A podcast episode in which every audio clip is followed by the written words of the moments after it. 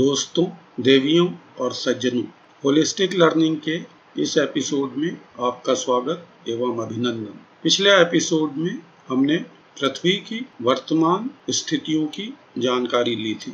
इस एपिसोड में हम पृथ्वी के संसाधनों के बारे में बात करेंगे। पृथ्वी इकलौता ऐसा ग्रह है जिस पर की जीवन विद्यमान है। इस जीवन को चलाने के लिए कुछ संसाधनों या रिसोर्सेस की आवश्यकता होती है। पृथ्वी पर मूल रूप से तीन ही रिसोर्सेस हैं।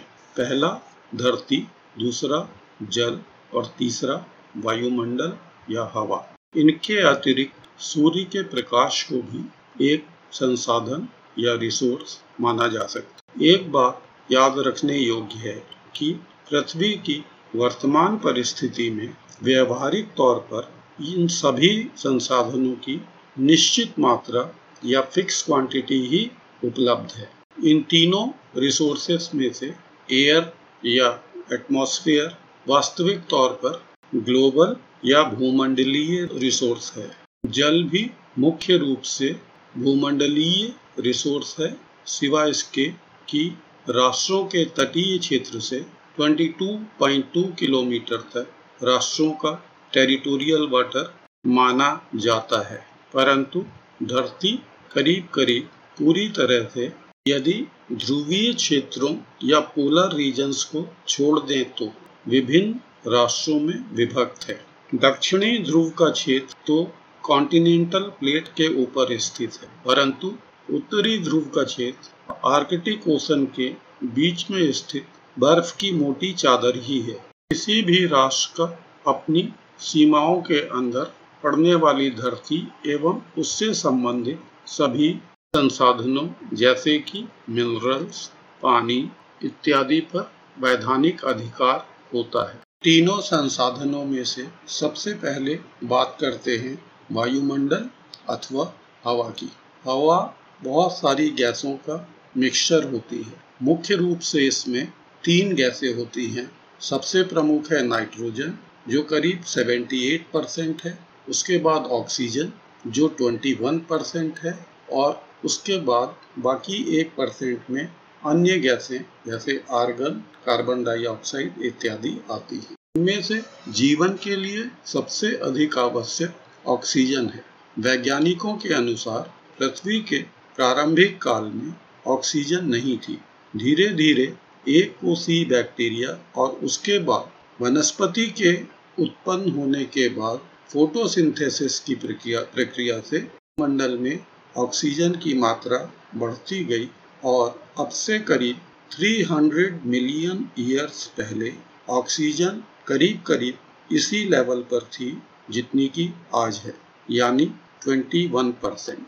वायुमंडल में ऑक्सीजन की यह मात्रा किस प्रकार स्थिर रहती है उसको ऑक्सीजन साइकिल कहते हैं। यह ऑक्सीजन साइकिल एक बायोलॉजिकल प्रोसेस है।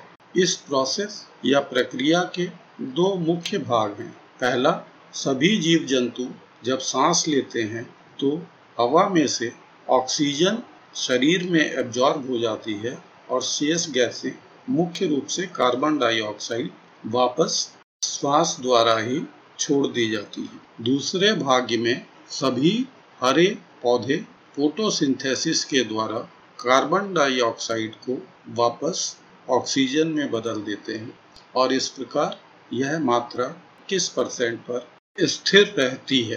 वैज्ञानिकों का अनुमान है कि पचास से अस्सी परसेंट तक की ऑक्सीजन बनाने की प्रक्रिया समुद्र में संपन्न होती है, जिसके लिए समुद्री शैवाल जिसे फाइटोप्लैंक्टन कहा जाता है वह मुख्य रूप से जिम्मेदार है। इसके अतिरिक्त कुछ अन्य ड्रिफ्टिंग प्लांट्स, एल्गी और कुछ बैक्टीरिया भी इस प्रक्रिया में भाग लेते हैं।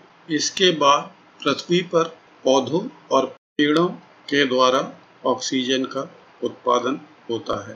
पृथ्वी पर रहने वाले प्राणियों और जीव जंतुओं के अलावा पानी में रहने वाले जीव जंतुओं को भी ऑक्सीजन की आवश्यकता होती है।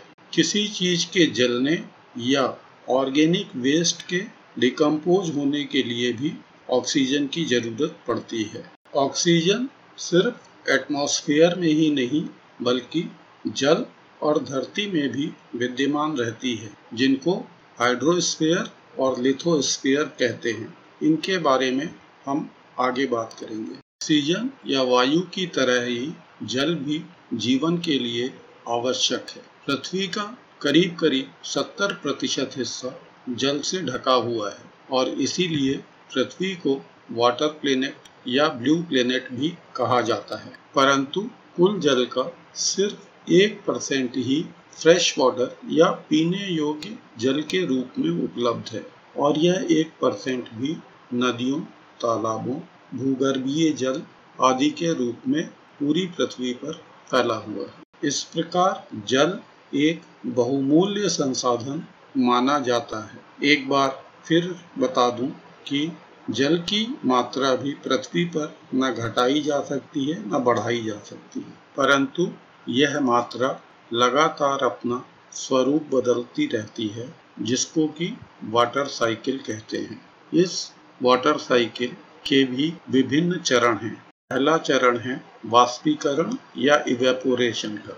समुद्रों, नदियों, तालाबों इत्यादि से सूर्य की उष्मा के कारण जल वाष्पीकृत होकर वायुमंडल में विलीन होता रहता है। दूसरे चरण में यह वाटर वेपर्स या वाष्प वायुमंडल में ऊपर जाकर तापमान कम होने की जगह से संघनित या कंडेंस हो जाती है और बहुत छोटे छोटी जल की बूंदों में बदल जाती है, जो हमें बादलों के रूप में दिखाई देती है। जब यह बूंदें संघनित होकर और बड़ी हो जाती हैं, तब वर्षा के रूप में यह वापस धरती पर गिरती हैं। यदि तापमान जीरो डिग्री से कम होता है तो यही बूंदें बर्फ के रूप में या ओलों के रूप में पृथ्वी पर गिरती हैं।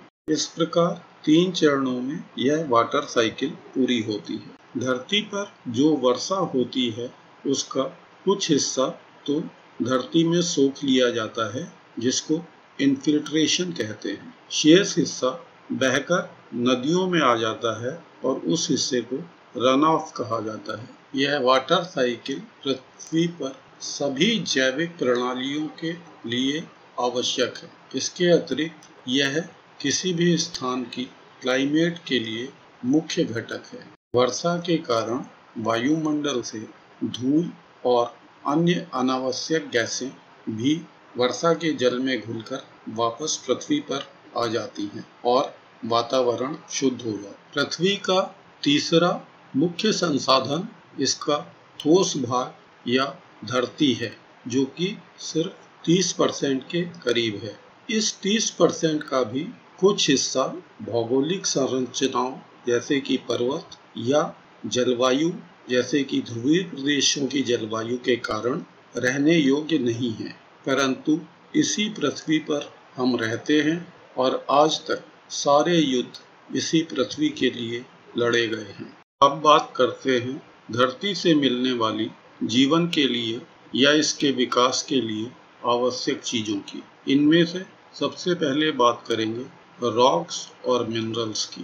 पृथ्वी का क्रस्ट चट्टानों का बना हुआ है, जिन्हें हम तीन तरह से वर्गीकृत या क्लासिफाई करते हैं। इग्नियस रॉक्स, जो कि अधिकतर ज्वालामुखियों के विस्फोट से बनती है। दूसरी सेडिमेंटरी रॉक्स, जो नदियों द्वारा लाई गई मिट्टी के धीरे धीरे जमने के कारण चट्टानी रूप ले लेती है। और तीसरी मेटामॉर्फिक रॉक्स, जो कि पृथ्वी के नीचे बहुत लंबे समय तक दबे रहने के कारण उच्च दाब और ताप के प्रभाव से अपना स्वरूप चेंज कर लेती है।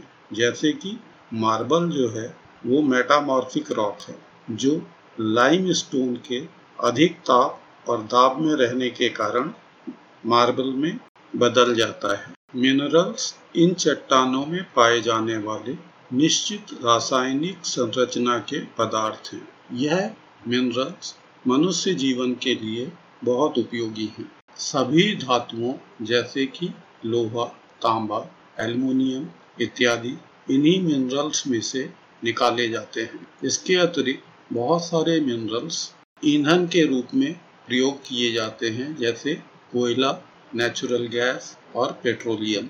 आमतौर पर धातुओं वाले मिनरल इग्नियस रॉक्स में ही पाए जाते हैं क्योंकि यह धातुएं पृथ्वी के गर्भ से ही निकलती हैं। सेडिमेंटरी रॉक्स जो कि नदियों की लाई मिट्टी से बनती हैं उनमें धातुओं के मिनरल होने की संभावना नहीं होती। सेडिमेंटरी रॉक्स में नॉन मेटलिक मिनरल्स जैसे कि लाइमस्टोन या चूना पत्थर जरूर मिल जाते हैं। आधुनिक युग में रेयर अर्थ मिनरल्स या रेयर अर्थ एलिमेंट्स की उपयोगिता बहुत बढ़ गई है क्योंकि इनका प्रयोग सभी आधुनिक या उच्च तकनीकी के उपकरणों में होता है।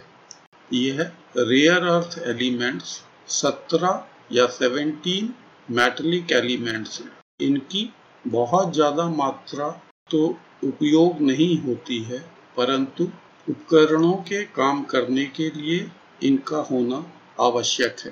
पृथ्वी के क्रस्ट का सबसे ऊपरी हिस्सा सॉइल या मिट्टी कहलाता है। यह हिस्सा चट्टानों के समय के साथ क्षरण या वेदरिंग से बनता है।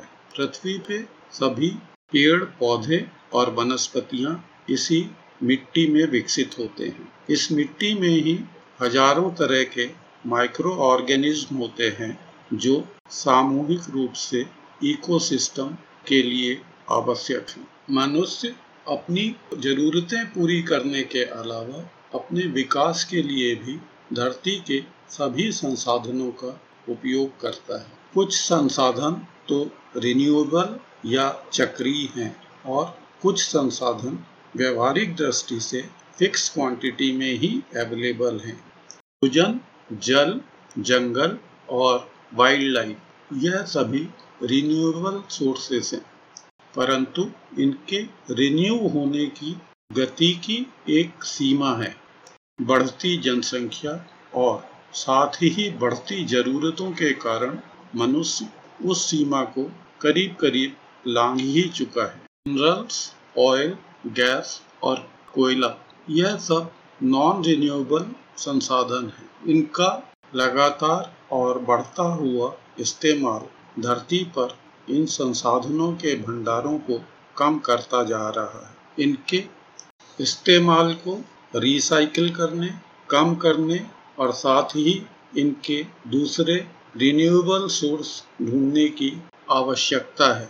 सबसे ज़्यादा आवश्यकता तो एनर्जी सोर्सेस यानी कि कोयला, पेट्रोलियम, नेचुरल गैस इत्यादि के सब्स्टिट्यूट या ज़्यादा एफिशिएंट यूज की है। इन्हें फॉसिल फ्यूल या जीवाश्म ईंधन भी कहा जाता है। इनका निर्माण वनस्पतियों या अन्य ऑर्गेनिक मैटर के लाखों वर्ष पृथ्वी में दबे रहने के पश्चात होता है। पृथ्वी पर सबसे ज़्यादा मात्रा में कोयला मिलता है जिसका उपयोग करीब करीब सभी इंडस्ट्रियों तथा बिजली उत्पादन में मुख्य रूप से किया जाता है। कोयले का उत्पादन तो अधिकतर माइनिंग के द्वारा किया जाता है परंतु पेट्रोलियम पदार्थों और नेचुरल गैस बहुत गहरी बोरिंग करने के बाद पंप करके निकाले जाते हैं। दोस्तों, पृथ्वी पर जीवन का यह चक्र एक बहुत छोटे हिस्से में चलता है जिसे वैज्ञानिक बायोस्फीयर कहते हैं। जीवन तो जमीन पर भी है, पानी में भी और हवा में भी। अतः बायोस्फीयर इन तीनों चीज़ों को मिलाकर बनता है। बायोस्फीयर के भी तीन हिस्से हैं। ठोस धरती वाले हिस्से को लिथोस्फीयर, पानी वाले हिस्से को हाइड्रोस्फीयर और हवा वाले या वायुमंडल वाले हिस्से को एटमॉस्फीयर कहते हैं। यह बायोस्फीयर करीब बीस किलोमीटर मोटी एक परत है जिसमें से लगभग छह किलोमीटर समुद्र के ऊपर हवा में और पाँच सौ मीटर समुद्र के सबसे गहरे तल से नीचे तक। दोस्तों, पृथ्वी के संसाधन और उनकी रिन्यूएबिलिटी सीमित है परंतु बढ़ती जनसंख्या और आवश्यकताओं के चलते इन संसाधनों का जिस प्रकार से दोहन या एक्सप्लॉयटेशन किया जा रहा है वह पूरे विश्व के लिए चिंता का विषय बन चुका है। उन्नीस सौ बानवे में पहली अर्थ समिट का आयोजन रियो डी जनेरियो में करा गया था। इस समिट का मूल उद्देश्य यही था कि वैश्विक स्तर पर कैसे सस्टेनेबल डेवलपमेंट यानी संपोषणीय विकास किया जाए। सस्टेनेबल डेवलपमेंट का अर्थ है कि ऐसा विकास जिससे कि पर्यावरण को नुकसान ना पहुंचे और साथ ही भविष्य की जनरेशन्स को भी किन्हीं संसाधनों की कमी ना पड़े। अगले एपिसोड में फिर मिलेंगे। अपना ध्यान रखिएगा। धन्यवाद।